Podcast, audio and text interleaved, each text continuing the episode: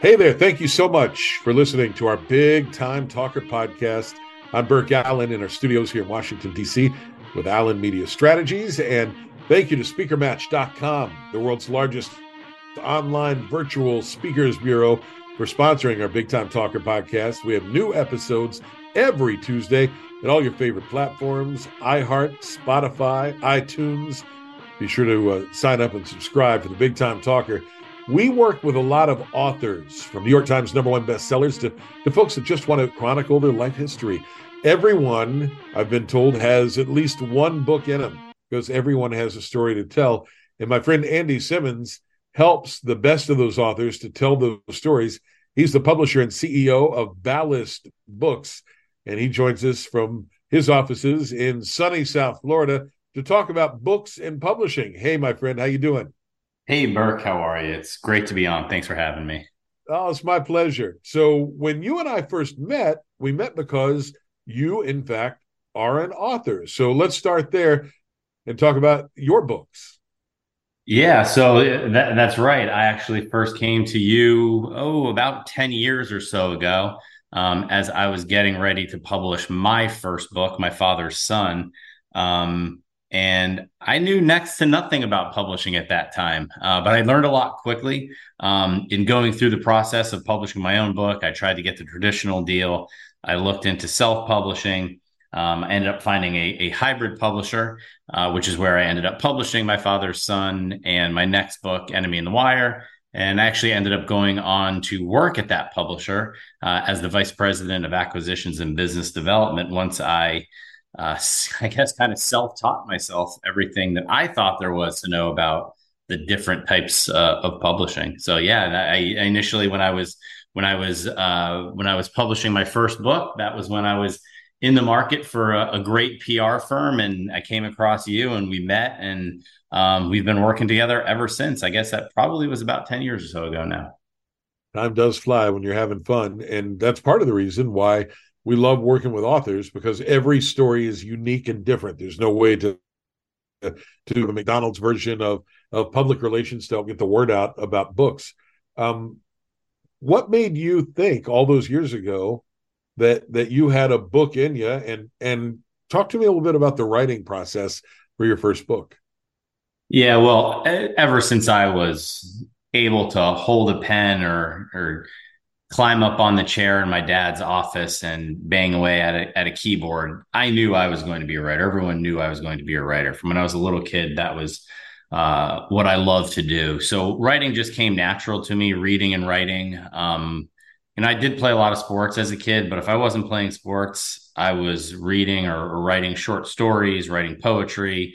Um, we actually, a few years ago, found the first novel I ever wrote, very short, call it a novella um, called The Adventures of Ricky and Jimmy. I, am not sure how old it was. yeah, my my mom found it in uh, in our basement in an old trunk. The Adventures of Ricky and Jimmy. So um, that was just something I always enjoyed doing. So the writing pro- the writing process, and I still to this day, you know, even since I've started Ballast Books and Blue Balloon Books, and and you know, most of my day goes to running those two book imprints I still write one book every every year, and that's the easy part to me. Um, is is the actual writing. It's the rest that I had to figure out. From you know, you start with, well, where do I get an ISBN, and do I need to copyright the book, and how do I market it, and where do I print it? Well, what's standard formatting for a layout? Well, how do I do an ebook? And and you just there's literally a million questions like that that you have to figure out.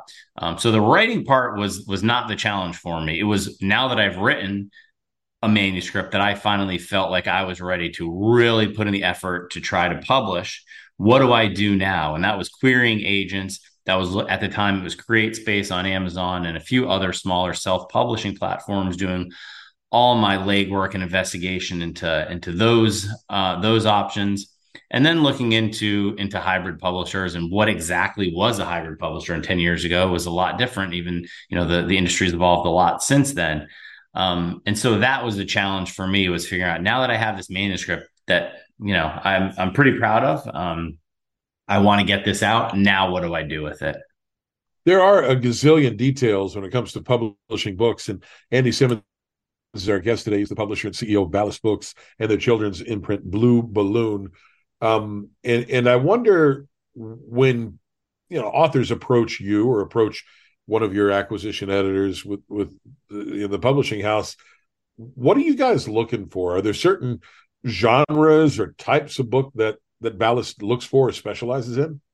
Yeah, we get that question a lot. Um, and if you look at you look at our backlist and our and our forthcoming titles for that matter, we do work with a lot of veterans, um, but we are not a military or a veteran focused publisher. It just kind of so happens that those are some of the really um, really great books that we've worked on. Um, but we work with a lot of business people. We you know what we what we tell people is there's no genre or demographic that we are looking for books in we're looking for interesting, innovative storytellers who have something important to say. Um, that's really what it boils down to for us. Is this author, does this author have something interesting to say that people are going to want to hear? Um, we don't necessarily, and, and people ask us too if we are aligned politically one way or the other? Um, and the answer is no, it, it, we aren't. We want, we think that everyone should have a voice. Um, and we're happy to, um, you know, we're happy to help people from from both sides of the aisle get their messages out as long as it's done in a, a tasteful um, and intelligent way. And so those are the authors that that we're looking for, and those are the authors that we work with. And we just, and for a very selfish fact, that those are the most successful projects. Authors who are willing to get out there and market themselves and work with a firm like Allen Media Strategies. And and you know, you work obviously with quite a few of our authors. Um, and those are the authors that have whose projects have the most success. They sell more. Now, it's not just about selling books. Um, that's a big part. Of course, we want to sell books. We want our authors to make as much money as possible. But it's about you know before uh, before this this podcast started, you and I were talking about one of our mutual authors, um, Eric Buer, the, the author of Ghosts of Baghdad, and a, a signing that he's doing in Pensacola. Um, those events and and doing public speaking and getting more um, getting more business, establishing themselves as subject matter experts. Those are the ideal authors for us who look at a high quality, fully distributed book as kind of part of their overall platform um, to help brand them and brand whatever it is that they do and whatever genre and whatever their background is. So as long as it's an interesting story um, and they have a um, you know they have a, a, good message and a reason to publish, we love to work with those type of authors. And lots of times with authors, it is about extending their brand or uh, or helping get a message out. And and I love the thing you said about uh, how ballast, uh, you know, you do look at all submissions. It doesn't have to be politically left or politically right. It doesn't have to be a military book. But I, I guess it is important for authors to really understand if their work aligns with with the publisher's focus because i guess you guys are, are rather unique in that way in that that you don't have a particular skew but lots of publishers do correct yeah, they do. We hear that a lot. I mean, look, I think that most people know that, you know, the big traditional houses in New York, they skew a certain way. Um, and we've had some really big authors come to us who had, who maybe started and got a big, big deal, a big traditional deal with the New York house and realized that, that the people working on their book maybe didn't align with their values or their message. Um, and you know, that's not to say that everyone at Ballast Books, you know, every editor or designer or production editor or whoever is going to completely agree with the subject matter of every book. It doesn't matter though. Um, we're here to do a job. We, we, even if we, you know, if there's a, a subject matter that we don't, that someone doesn't completely agree with, that's fine. That's you know that's the way it's supposed to work. We're supposed to be able to have you know dialogue. We're supposed to be able to to disagree and have conversations. And we realize at the end of the day and you know that's the other difference between what we do as a hybrid publisher right? I tell potential authors this and and and people all the time that you know if you get a traditional deal with simon and schuster right they're paying you for the rights to your story. You work for them at that point. When you publish with ballast we work for you um, it's a it's a small but important distinction, um, and we recognize that. Now, our authors come to us because of our expertise in publishing, so they take our advice, whether it's um, you know trim size or what should be on the cover or specific edits. But it is collaborative; it's back and forth, and ultimately, you know, our job is to is to guide our authors um, to help them meet their goals. But at the end of the day, it is their decision on, for example, if they want their image on the cover of the book. Rule of thumb is we don't generally put pictures, photos of our authors on the front on the cover of the book unless they're well known. We're doing Mike the Situations book right now from Jersey Shore. Um, right. His face is prominently featured. In fact, it's it's pretty cool design. It's half of this. He's he's really lived two lives. Is now he's gotten sober. He's a different man. And so the the the image on the cover is half his face from when he was you know that Jersey Shore guy going out every night and and you know taking home a different girl every night and who he is now a sober yep. family man. But there's a reason that his image on the cover. He's very recognizable. So um, but we have had authors who for whatever reason um, they have uh, they want their image to be on on the cover. And and so um, we make that happen for them. I mean if it's look if it's something that's completely outside of the norms and is going to really hurt the project um, you know, we might have a, a, longer conversation about it. But at the end of the day, we do work for our authors. They're hiring us to help them produce a high quality book available everywhere the books are sold, as we like to say. Um, and you know, that's you know, that's the distinction. So we don't have to, you know, we aren't trying to guide them or their message in in either direction. It's their message. We recognize that you as the author, it's your message. We're here to help you articulate that message and get it out to the world um, as concisely, eloquently, and clearly as possible. It's not our job to frame your message at all, and, and that's just again that's a little bit different different than with a traditional house where they've now purchased the rights to your work, so they want it. In most cases, they want it to fit within a certain talk track. So I, am writing down a couple of the the industry terms that you're using because a lot of folks who are listening to the Big Time Talker podcast may not be familiar with them. Um, and I also I want to let you know, Andy, I, I took some questions from authors in advance. So I'm going to try to ask mm-hmm. as many of them as I can as well. Andy Symonds is our guest today, uh, the publisher and CEO of Ballast and Blue Balloon Books. Um, the one term that you've used a couple of times is a hybrid publisher. Could you yeah. define that for everyone?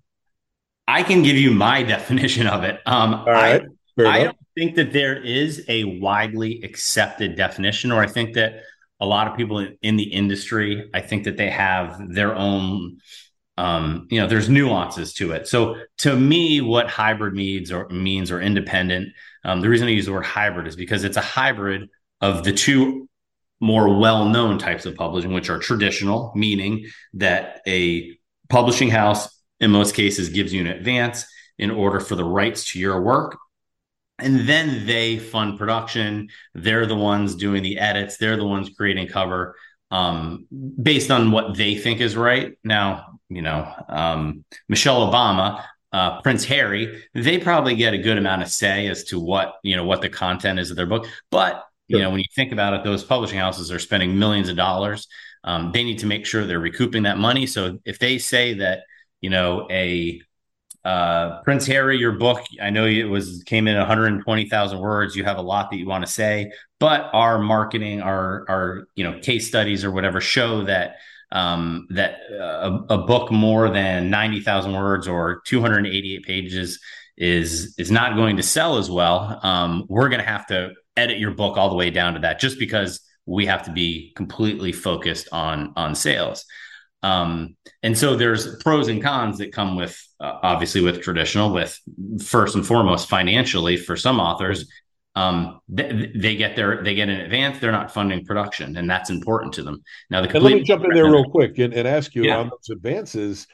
What I'm hearing a lot from the authors we work with is the days of the really big advances, unless you're a superstar celebrity, yeah. are pretty much gone. Though, even with the big publishing houses, is that what you're hearing too? Yeah, absolutely. I mean, um, the traditional world sh- has been sh- every year shrinks further and further down to where, in reality, they aren't interested in content. They aren't interested in how good a book is. They're more interested in uh, someone's social media following or their Q rating. Um, right. again, you look at, you know, you look at uh, you look at uh, Simon and Schuster, just you know, naming one of the one of the big houses, and you look at their um, you know you look at their list and it's it's mostly people who are celebrities. Um, whether they have something important to say or important story I, I, don't know. You know i always kind of joke, but it, it's the truth is that you know I don't know that like Catcher in the Rye would be published today. Certainly not traditionally, which is a terrifying wow. thought. I mean, JD Salinger, he, I, if Instagram was around in his day, I don't think that he would have been much of a social media influencer, considering that he did not like the the you know to be in the public eye at all. Um, so that's more with what what New York and the traditional houses are interested. They're, they're looking for the Britney Spears book. They're looking for the Britney Spears book, and, and look, hey, the Britney Spears she she's been through a lot, right? I'm not saying that that she doesn't have a very important story to tell. She absolutely does, and that's why they paid big bucks for for for the Britney Spears story. Um, our authors want to have a little more control. I mean, obviously, the situation, you know, Eddie Gallagher, another one of our authors, um, Peter Weber from Bachelor, just naming a few, they had or could have New York deals, but um, what they like about our process is the is is the how we um, again as a hybrid combining traditional and self-publishing. And what comes with self-publishing is control. Um, you maintain all rights to your work and you have control of everything from editing to cover. You know we're doing the work on your behalf but but you as the author have final approval on everything. Um, and i can just talk about you know mike's cover. Um, we love the way mike's cover turned out um, we went through several different iterations and he was very very involved saying i don't i don't like that aspect. I i you know we can just throw that one right out. Um, okay great. Absolutely. That you know you don't like that? We're gonna we're, we'll, we'll go back to the drawing board until we found a, you know we create our designers created the cover that he absolutely loves. Um, I don't know that that necessarily happens in, in, the traditional world, but with with self publishing, you're doing it yourself, right? So um, not only are you you know do you have final say over over cover you're actually finding i mean assuming you can't do it yourself you're finding a designer yourself and you're telling them what you want for cover and interior design and everything that goes along with it. So um, i know this is all to answer your question about what hybrid publishing is. So yeah. to me hybrid is taking the best of both of those worlds. So we provide all the same services at the same with the, with the same level of skill um, and professionalism as the the big New York houses, um, but with the same financial model and rights structure as self publishing. Um, and what that means too is, you know, obviously it makes sense if if our authors are funding production of their of their work and they aren't getting advances, then they get the lion's share of the royalties uh, as well. So that could be as much as 100% of royalties. Usually it's an 80 20 split, though. We keep 20% and they keep 80, 80% of royalties. So um, for people, you know, for people who have a really good social media following, um, take Britney Spears. Would she have actually made more money if she had gone to a, a hybrid publisher? Probably because she's the one selling that book. She's the right. one who has spent 20 years creating a huge fan base and millions of followers on social media. Um, her publisher didn't didn't do those things. Um, and so, uh, you know, she she would, you know, she would be making a lot more per sale if if she you know, hadn't gone the traditional route. We're just seeing more and more, more and more people do that. So again, as the traditional the traditional publishers shrink and the number of authors that they sign, um, you know, they've they've limited who they're looking for. It's just to the you know it, it's to our benefit. And we get some just wonderful authors who you know 10 15 years ago would have definitely had a, would have gone with a big traditional new york house. So and correct me if i'm wrong on this but it sounds like with hybrid publishing at least the way that ballast books does it um, the author has skin in the game certainly but you guys have skin in the game too right? So well, it's there's an upside for both of you if the book does well. Oh a- absolutely. Um, it's you know our success is our author success. If our if our authors do not succeed, we do not succeed. Now, the definition of success for us is different than the def slightly different than the definition of success for again a big New York house because it isn't just about book sales with us. Again, that's a very important element. Something we spend a lot of time um, and resources on with a, with a very big marketing department, with public relations, with usually with you guys because you guys do such a great great job. Thank you. Um, um, but that's um, you know that's uh, whatever our if the first question that we ask our authors is when we start working with them is what are your goals for publishing what does success look like for you in one year um, and so that's how we you know that's our skin in the game is have we have we helped our author achieve their goal? Is that to do more, to give more talks, to bring um, a bring awareness to PTSD or veteran suicide, or to um, you know to highlight a a, a story that uh, where an injustice was done, or to sell a lot of books, whatever it is. You know, we that's our goal. That's our job is to make sure that our authors um, that that they they meet whatever their definition of success is. Um, and so, yeah, we absolutely have skin in the game because we fail. If if our authors fail, that means that we have failed. So, Andy, uh, you know, knowing how to submit a manuscript for a book and and what you guys expect in that submission package is pretty crucial for authors. So for ballast books, and I know you can't speak to the whole industry, or maybe you can. Maybe you can give me some guidance. But what is your submission process like, or you know, what do you think most folks are looking for, specifically in terms of submission guidelines? How does it work? Yeah, it's a good question. Um, and I can speak in general to the industry, then I'll tell you about ballast. Okay. In general, um, in the industry, historically, it's been pretty simple. And in fact, in fact, I know this is actually I started doing it before there was Google. Um, You're dating yourself. But yeah, like I I can remember the early 2000s coming home and actually calling in the afternoons, calling agents in New York, trying to pitch myself and physically mailing out queries and pitches. Um, but now, if you Google, you can find, you know, you can find some pretty explicit instructions on exactly what you know agents are looking for and publishers are looking for. And in general you need to put together proposals very specific things you need to put in the proposal. First you need to have first you need to query an agent. Um, very few traditional publishers are going to take direct publishing proposals from an author they need it from an agent they only um, want to talk to the agent they don't want to talk yep. to them. they only want to talk to the agents very difficult to get it's always been difficult to get an agent but it's even more difficult now I don't know what percentage of the industry was lost of literary agents over COVID, but it was a significant a amount. Yeah. Um, so it's very, very difficult to get an agent. But so there's specific ways, very strict rules as to how you how you try to move forward in the traditional world. And if you're unknown, it's quite honestly, it's next to impossible and and can take years. Um, and that and on the complete other end of the spectrum, now we go to self-publishing. There's much smaller barrier to entry. And there are some wonderful self-publishing, you know, outfits out there, starting with Amazon's KDP and, and Ingram Spark. Um, you know, if if you think you can go go about it yourself and and that meets your needs, it's a there's almost no barrier to entry um, aside from cost. And uh, and you can usually get a pretty decent product end product if you if you know what you're doing and you're really doing your research and due diligence.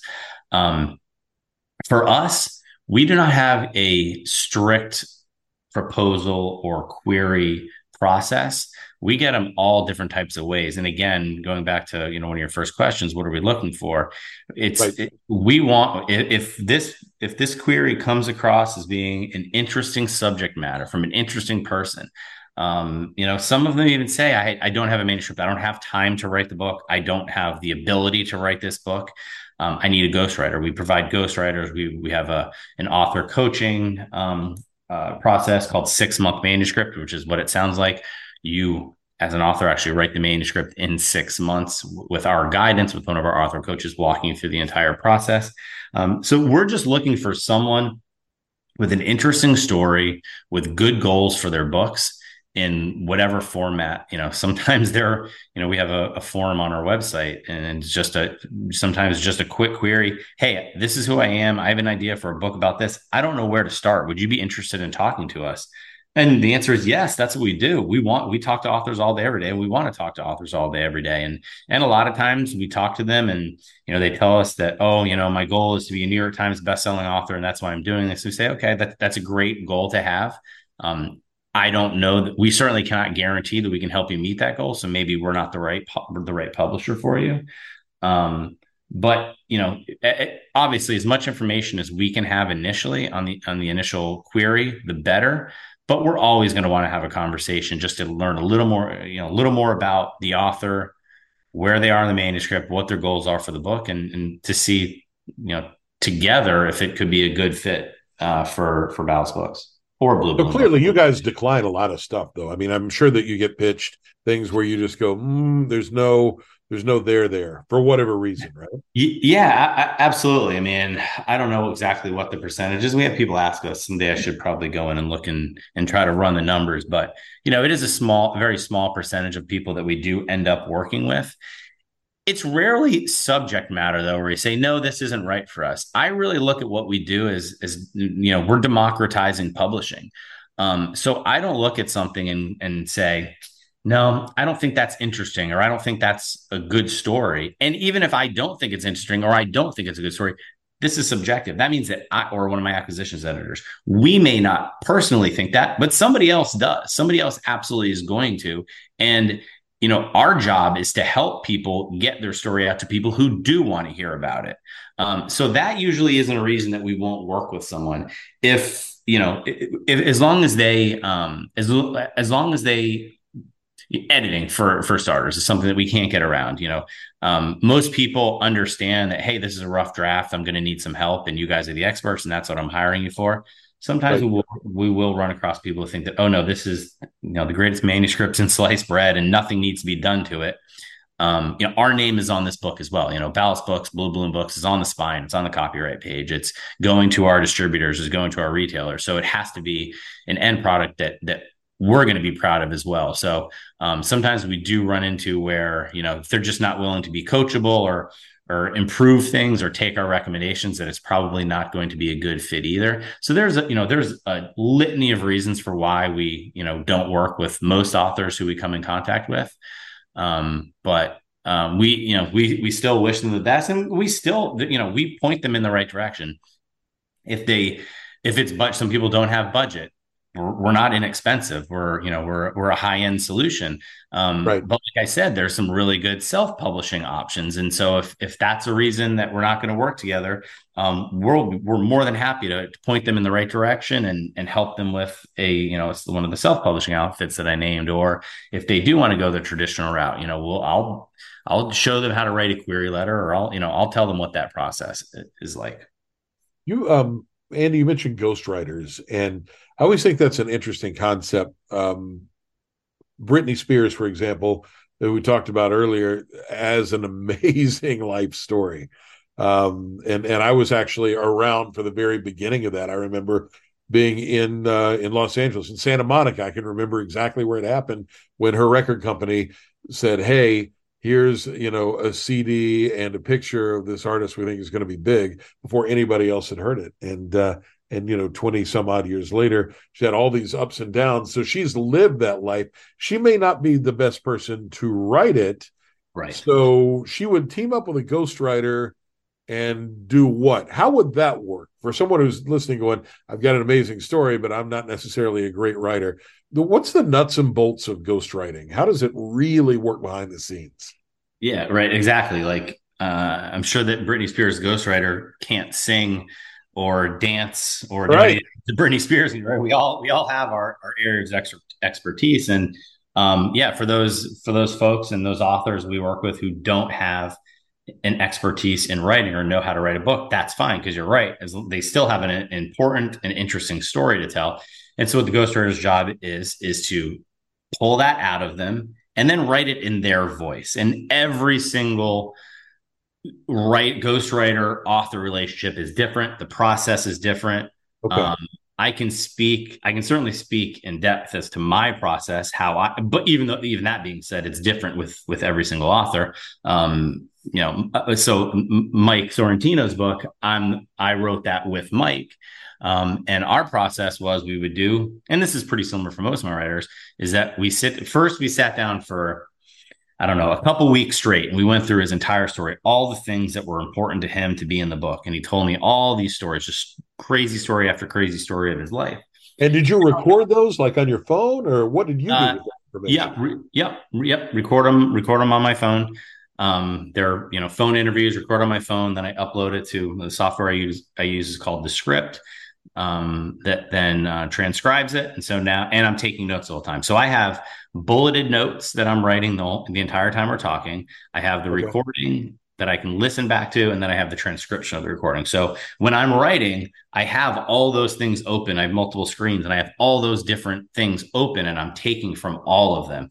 Um, you know, if it's if it's you know, if I look at a note, it's a certain line that he said. Maybe I go back and listen to that line because even in the transcription, it does, if you just read a transcription, a line could could not stand out. It could almost seem insignificant if you're just reading it as in, as part of a conversation. But when you listen to it, you go, "Aha, that's gold. We need that line in there." So, um, you know, that's that's the way that that's the way I do it. And we, you know, we would we would write one chapter a week, then we'd review it together. Um, edit. He'd have a ton of notes and things to add and take away, and I'd have additional questions. You know, I'm really big on on all five senses. Well, you know, what, what was the smell like when that car accident happened? You know, what were you hearing? What were you seeing? You know, all those things. Just adding in that different contexts to really make it kind of a 360 degree experience for the reader.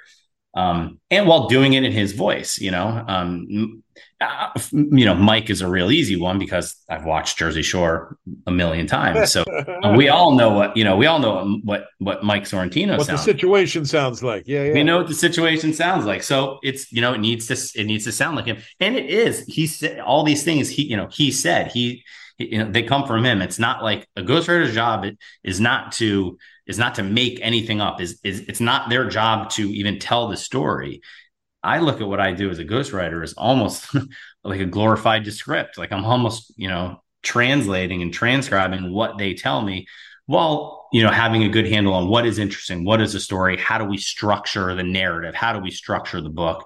Um, sometimes there's, you know, there's flashbacks and there's other perspectives and things like that that um, you know, good ghostwriter is is going to incorporate. Um, and I, you know, uh, we have plenty of ghostwriters on staff. A lot of our books are ghostwritten and it's a pretty similar process. Um, I have one ghostwriter and author coach who, you know, he spends a lot of time whiteboarding with the author um, before they even start writing, getting not just a table of contents, but a you know just a a huge outline of everything that's going to go on in the book, and then he just fills it in. Um, so everybody works a little bit differently, but really, what the you know what the ghostwriter's job is is to get all the information from the author put it down in an, the most interesting way possible while maintaining the author's voice. That's the way I look at, at a ghostwriter's job. Andy Symonds is the publisher and CEO of Ballast Books and their children's book imprint Blue Balloon. So if if um let's say a, a, children's author comes to you with an idea for a kid's book for your your Blue Balloon imprint, mm-hmm. um, what is the and maybe it's very different and maybe you can't tell me the specifics on this, but I'm going to ask the question because this was one that was submitted to me by email. What is the royalty structure like? Uh, and and the author also talks about advanced payment policy for authors. You, you, we talked earlier about how even the big publishing houses don't do advances. I'm assuming with your publishing house with hybrid publishing, there is no advance, right? Correct. Yes. So our financial model is more like self publishing. It's it's author funded, um, and like self publishing, the lion's share of the royalties go to the author.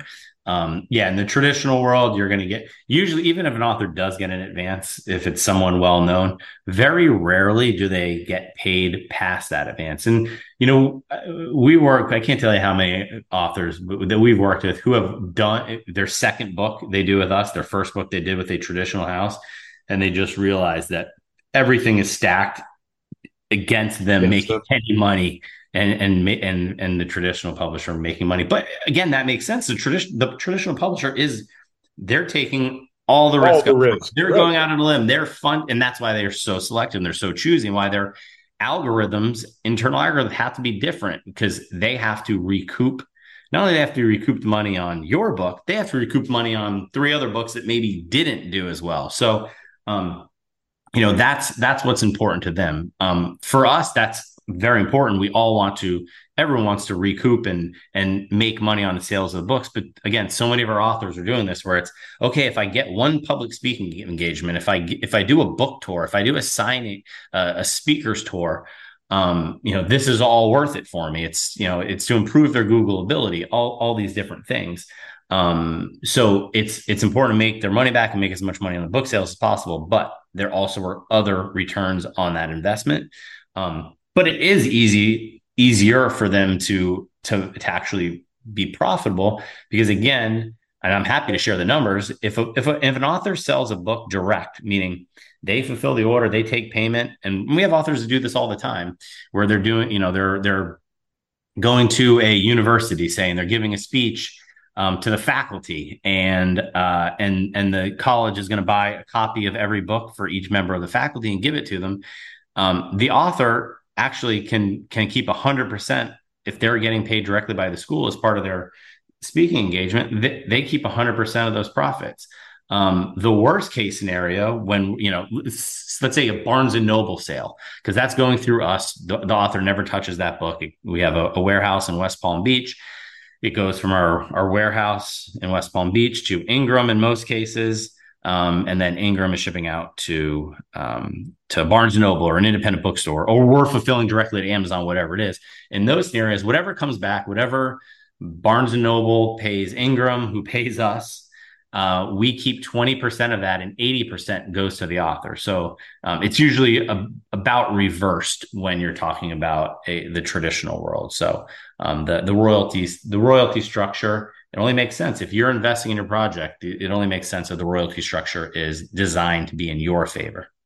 So, so to be clear, then, um, because I know this is important, you know, authors need to understand how they're compensated for their work if they're with a hybrid publisher like you, like Ballast or Blue Balloon, um, well, an example, a children's book author that that we're working with that published a book with you um, is Larkin Campbell, and Larkin yeah. is a Hollywood actor who has written this book with his little Halloween girl. Harry. Yeah, yeah, Halloween Harry. I read, it, I read it to my theory. I read it to my daughter. I read it to my daughter last night, and um, she and we'd read it before, but I, she was just so enthralled with it. Again, my six year old, my three year old picks up all the time. My my my six year old was enthralled with it when we read it at bedtime again last night. I love it, and and you yeah. know it's during Halloween time. You know, Larkin is out at at all the the pumpkin fests and the trunk or treats, and he's selling his book uh, there and he I know he did a big TV interview in Los Angeles that we helped set up for him. Yep. Uh, yep, KCAL. And so if if he is out at one of these events, he has um, and correct me if I've got any of this wrong. I want to make sure I get this right for our authors who are listening. Mm-hmm. He purchases copies of his book at a big deep author discount from you guys and then sells them at retail at those events, correct? So yes and no. Um, he doesn't. He owns. You own all your inventory with us, so he doesn't actually have to buy any books from us. That's part of his. That's part of the the contract. So he doesn't actually have to go buy any books from us. He just tells us, and, and he did. Hey, uh, I would like 200 copies of my book sent to me, and so we have it in our warehouse. We fulfill that order. We send him 200 copies of his book. And then you're exactly right. He's selling those on his own. He's collecting payment. He's f- signing it at events and fulfilling those orders. And he keeps 100% of that. We do not take any royalty from that sale. The only time we take a royalty is when we're actually fulfilling the order. So re- retail orders, um, we have people that order direct from our website, things like that. That's that's the only time that we even take a royalty. Or like if the Barnes and Noble store in Los Angeles picks it up and buys it directly from you guys or directly from your distributor, then you would have a royalty. But, but you said that the the author in this case gets a much higher royalty than you as the publisher, correct? Yep, absolutely. And actually, that Barnes and Noble in LA, The Grove, um, we are uh, we have two books uh, that we are shipping to them currently, um, and they are uh, or th- that they're uh, a bulk order they place with us, and they're going through Ingram. Um, which is the they really have a monopoly on on uh, wholesaling to retailers at, at this point. Um, and so whatever comes back from that sale, so Barnes and Noble, The Grove buys 200 copies of Book A from Ingram that we've right. filled to Ingram. They pay Ingram whatever they pay Ingram. Ingram pays us our whatever's left, you know, our agreed upon fee. Uh, obviously, Ingram has to take some money for themselves, and then whatever comes back 80% goes to the author and 20% stays with us as a distribution fee. And, um, you know, that pays for, you know, our warehouse and our, um, our manpower at the warehouse and shipping those books, postage and, and everything else. Whereas if it's a one of the big five publishing houses that you referred to, the Random House, the Simon and Schuster, and those guys, it would be a flip of that. The author would get paid out a 20% royalty roughly. Publisher would keep 80% um, how often do you guys cut those royalty checks? How often does an author get a royalty Quarter, check? quarterly. Quarterly yep. okay. Yep every three months we everything's on there direct bulk retail um, ebook audiobook you know whatever format that that we've published in. Um, they get their uh, they get their royalty report and check every three months so I did a lot of business traveling the last two weeks, and I was actually out with one of our authors doing signings in Chicago and a couple of other markets. And as well, I was schlepping through airports, I noticed that the big airport bookseller for years was Hudson Booksellers, and they're still out there, but it's now just a very small part of those Hudson stores. Now they're like airport convenience stores with a little book section, at least right. at the airports I was in. And, and, you know, Barnes and Noble, there are a lot less of those after COVID, and uh, it's it's really kind of come down to the local mom and pop bookstores, and then of course the 500 pound gorilla is Amazon. So what what should authors know about how people actually buy books and how important distribution is to physical bookstores? What's left of them? Kind of give me the the 50 foot overview of Amazon and physical bookstores as you see it. Yeah, look, the reality is the majority of books are sold on Amazon and they are sold online. So even people that buy from Target or Barnes and Noble um, may do so online. Um, so that's just the reality at this point. Distribution and physical placement in brick and mortar stores is very important to our authors. Um, and it's very important to us. And I would say that it's more important to us for the cachet, quite honestly, in the ability and, uh, or excuse me, the availability and seeing it on the bookshelf, it, it, adds just so much more credibility to the book and to the author than actual book sales. Um, there, it's you know, it, it still is good revenue. There still are books sold in those stores, of course, right? Um, but it's I, I would say equal or if not more important. The reason that we focus so much on distribution and placement in physical brick and mortar locations is because it's important to our authors to actually be in the bookstores. Um, again, we you know we talked a lot today about you know the definition of success and right. and how do we meet an author's goals. And for a lot of authors, having a having their book in the bookstore in a Barnes and Noble is is you know very important to them. So we work very hard to do that. We have a really good track record, um, especially in local stores. You know, getting um, getting signings at, at an author's local Barnes and Noble um, and, and, independent stores. And but you're right, independent stores are actually doing really well. I mean, we have you know for Mike, we have a series of book signings coming up. Um, Bookends is the is the one in New Jersey. The a, a huge event there. They actually just they placed an order directly with us today actually they've sold so many tickets it's going to be like standing room only.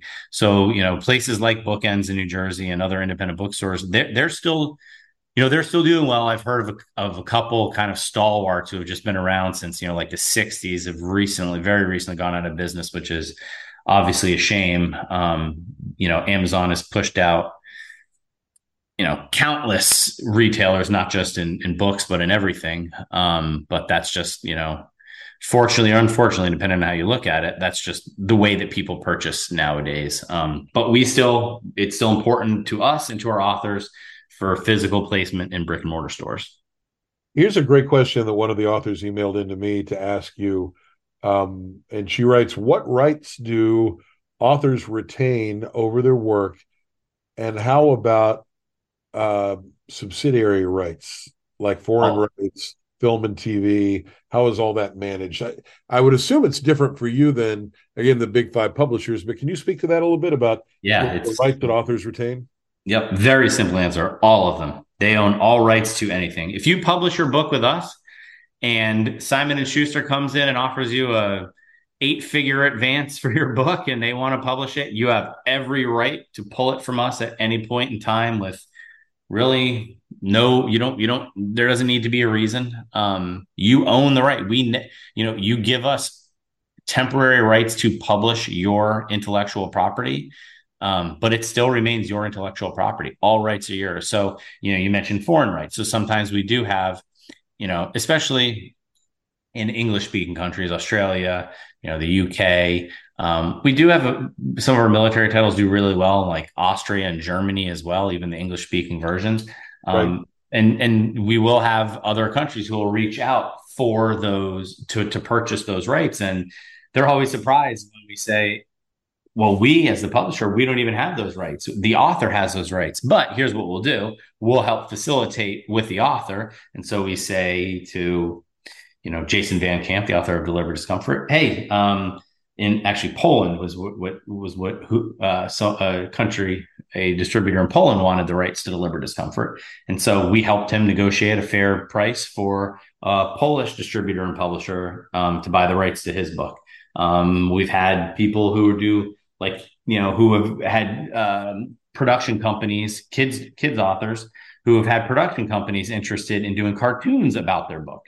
Again, they own all rights to that. We get we get none of that. We'll we're you know we love it when that happens. We're happy to help facilitate. We don't get anything out of it aside from a real happy author who's going to sell more books because now their their cute kids book now has a you know a TV show on Netflix or something like that. So yeah, um, that'll be huge for you guys, right? If if yeah. uh, you know somebody uh, makes a, a, kids TV show out of one of your children's books, that's the best commercial of all to help sell books. Exactly, and so there, there's someone that we work with in Hollywood who he's an agent, but also works for a production company who is uh, you know periodically ping us, hey, what do you have down the pike? you know, what do you have coming up that that we could be, you know, potentially interested in? He's more interested in um, uh, in our nonfiction or Ballast side. Um, but yeah, we we'd love to help facilitate that whenever we can for the reason that you just gave. But our authors maintain all rights; they get all proceeds from any of those additional formats or subsidiaries. And that's different than I would assume the the big top five publishers, the Random House or Simon and Schuster. Authors should really look through those contracts carefully if they get an offer from one of those big publishers, because you could lose your film and TV rights, your foreign rights with other publishers, right? Yeah, I mean, I can't you know talk to to obviously every contract, but that certainly is something that they if they think there's a chance for that that they're going to want to hold on to. Um, it's something that authors can probably negotiate with a with a New York house, but if you know, unless you're a Prince Harry or someone like that, it, you don't have a you don't you're, you're not in a great bargaining position. They're gonna you know they're gonna they're gonna take with both hands if if they possibly can. Again, they're making a significant investment in in your work, and they need to make sure that they're going to be duly compensated. One other question for you, and that's about this super hot topic in the last six to nine months, and that is AI, artificial intelligence, and how that's changing or has potential to change all sorts of things, including writing.